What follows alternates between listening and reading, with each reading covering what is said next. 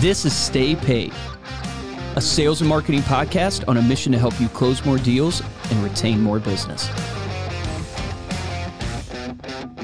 Welcome to another Silver Dollar episode of Stay Paid. My name is Joshua Stike. And I'm Luke Acree. And if you're listening to this and you lead a team, you know how important effective communication is. And most of that communication is going to come in the form of meetings. You've got daily stand ups, all hands, all floor meetings, quarterly meetings, sales meetings, and the list goes on. But one of the most overlooked and hands down the most important meeting you can have with your direct reports is a one on one. A one on one meeting with a team member is one of the few uninterrupted, uninterrupted blocks of time that you can have with an employee that is focused on them and will not only build your relationships, but will help everyone work more effectively. So today, we're going to go through nine tips to help you have more motivating and meaningful one on ones. Yes. Um, I would say, you know, one of the things about one on ones is like it really is your time to develop what I would call is your trust mm-hmm. with that person and trust is the formation of every great relationship. Like yep. you have to have that trust, whether it's in sports, it's in your marriage, it's in your employee work relationship. It's just that trust. Yeah. And this goes for anyone. So if you're listening to this, you're like, well, I don't have a full team. Maybe you have people that you work with. Maybe you have administrative uh, assistants on your team or, or admin people.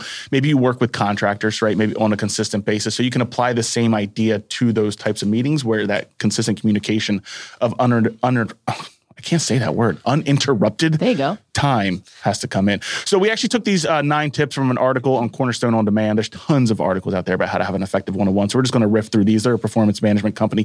The first one and most important one is you got to get your one-on-one on the calendar.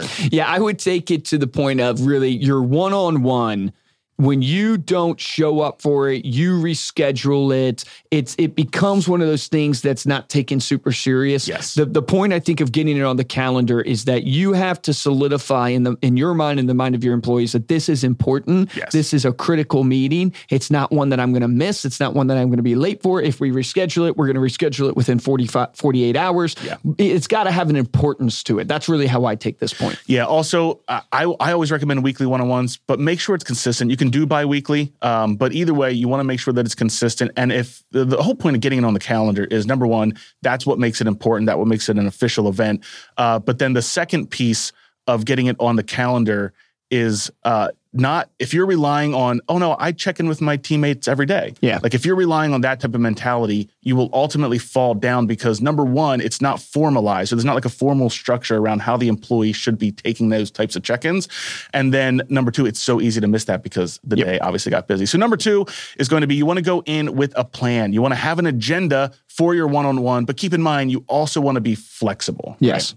Right? well i think um, so like even for you and i like we run through each of the departments. Yeah like that's what we do. Like when we meet, um, this is not a one-on-one, but it's like a C-suite meeting. We go through, you know, people, profit, processes, and product. Yep. Right. So we run through each of those categories, and everybody has their thing in it. But that at least is we know when we're showing up. That's our plan. Yes. And a lot of times I'll reference back to my notes of going, okay, hey, we talked about this within product last time.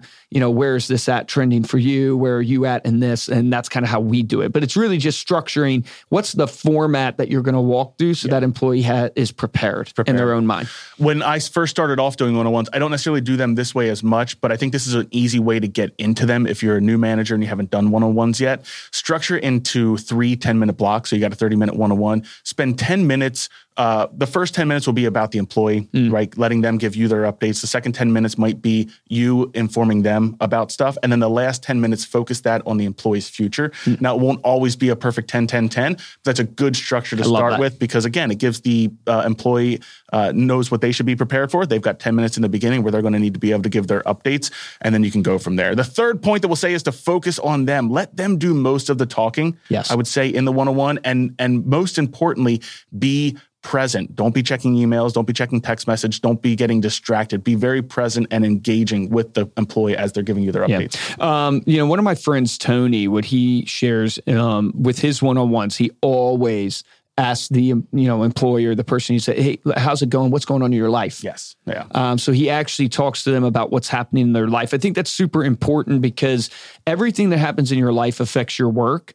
And, you know, it's always hard in work settings to keep the, you know, how far do you go into somebody's personal life? How, you know, far yeah. do you not, right? That's a hard Touchy balance, subject, right? Yeah. Maybe even a different podcast for us to touch on. Mm-hmm. But the reality is, is you can't successfully help somebody if you don't truly know that person and Yeah. if you don't really get to know them and focus on them and things in their life that that happens. And people want that. and take notes. Like I know this sounds almost impersonal when you start to systematize relationships, but like if they offer up the name of their family or their husband or their Yeah. wife or their pets or their children, take notes of that because if you're managing 10 people, it might be hard to keep track of everyone's names, everyone's family. Take notes of that. Take notes if they say they're doing a vacation. That way the next time you meet with their one-on-one, you can ask them how the, that vacation went or how that thing that they had over the weekend, how the kids' Yep. softball game goes. That really goes a long way. Um, oh, Ariel's got a Sorry, I wanted to interject here. I didn't know if you were moving on to the next tip or not. But one of the things that Dan does, which I really like, is kind of mixing the personal and business of what is your long term goal? Yeah. Like, what is it for business and what is it for life? That way, he's able to understand A, how can I help you as a manager in your job, but also what can I be doing to help you, you know, in your personal life or anything that we can I be doing that. with your, you know, flexibility and schedule. Yeah, that's Awesome. good. Number four is going to be to celebrate wins. So start your one-on-ones with a win whenever possible. Make sure you compliment them on something that they did or something that they uh, that they did that impressed you last week. Create notes for this as well throughout the week. If you notice something, pull up your one-on-one notes, jot a quick note down. Some people create a hero file specifically for just achievements, and when someone does something impressive, that they can write down. That way, you can start off your one-on-ones on a positive Yeah. note. Never underestimate a compliment. Yeah. I'm terrible at them, but like it is crazy. like even like you think about yourself, do you ever mind receiving a sincere compliment? No. Yeah. never mind it. So No, not at all. Uh, ideas for that would be if like your team members has ran a successful meeting in the past week, you saw them do that. Just start off by saying, "Hey, I really liked how you ran Yeah. that meeting. I li- liked how you did X, Y, and Z last week. Keep it up."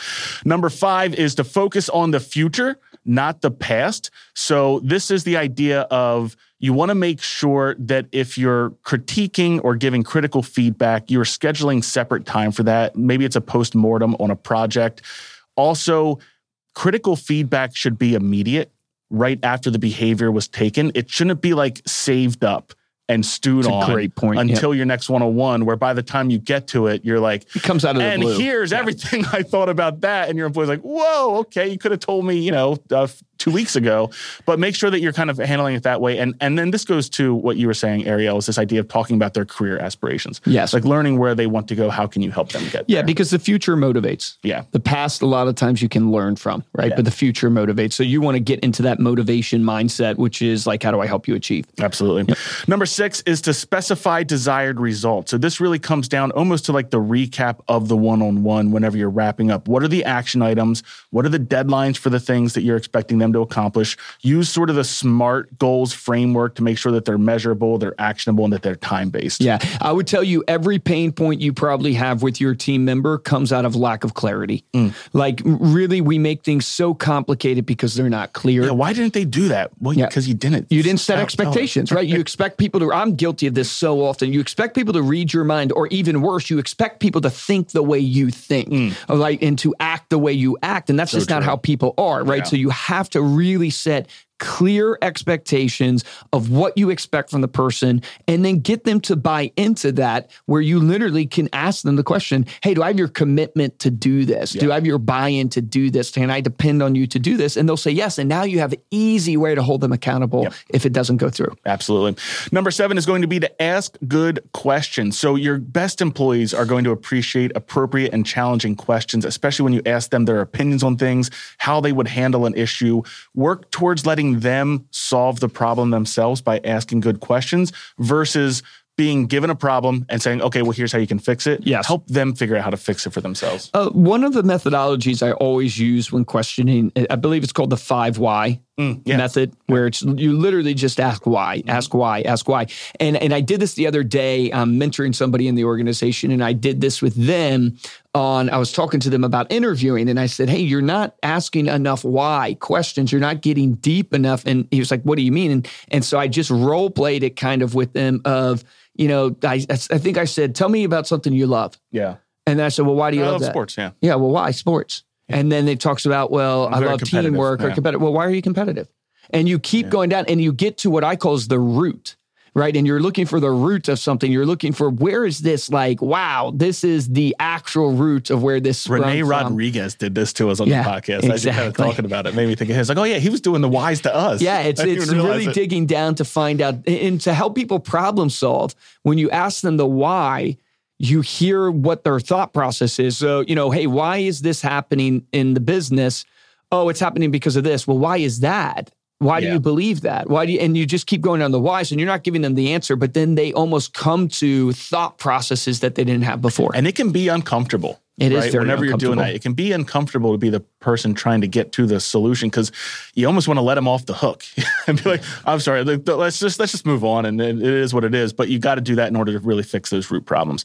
Number eight, maybe one of the most important ones, especially I found in our teams, is to make sure you're sharing information with your employees. So when we did like our employee engagement survey, I think the top three most negative reviews or feedback on our topics were uh, feeling employees feeling like they were in the know yes. employees feel like they knew what was going on employees feeling like their managers knew what was going on and a lot of that was because information wasn't being shared Yeah, it wasn't going down. now whether that lines. was because you're not focusing and paying attention and making sure you know proactively making sure that you're sharing that information maybe you forgot maybe you weren't aware yourself but that was the number one pain point we saw in our organization so you want to make sure that you uh, employees feel like they're in their know especially think about it this way if there's a decision coming down in the organization that will change your employees day to day don't just assume oh well they'll it'll be fine like we can roll this out we thought about it make sure that they understand that this thing is coming because you'll get good insight from them and they won't be surprised when it happens. I mean, I literally, you were probably overhearing my combo in my office this morning of going, because it still shows that we have to grow in it as a company.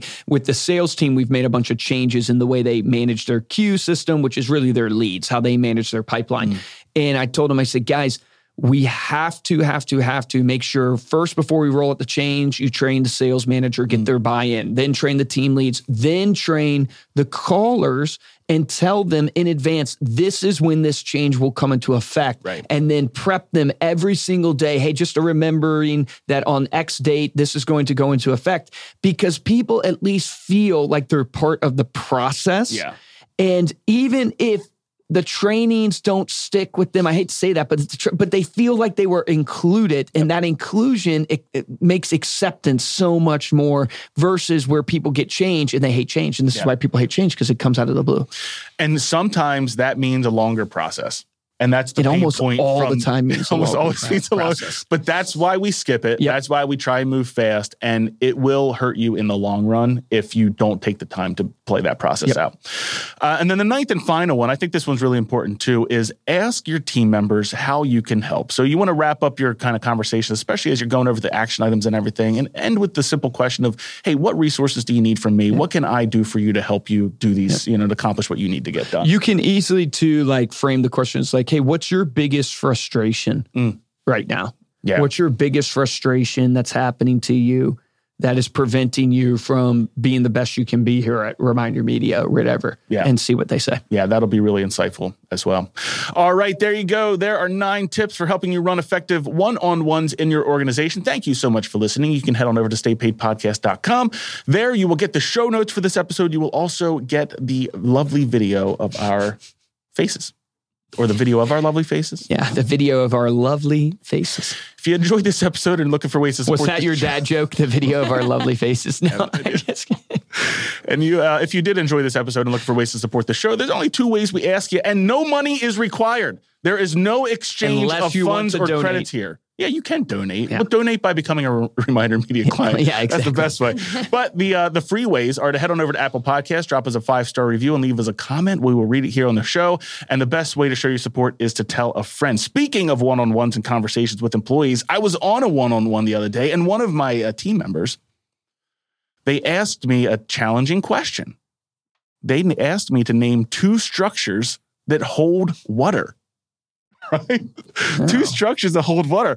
I was like, well, damn.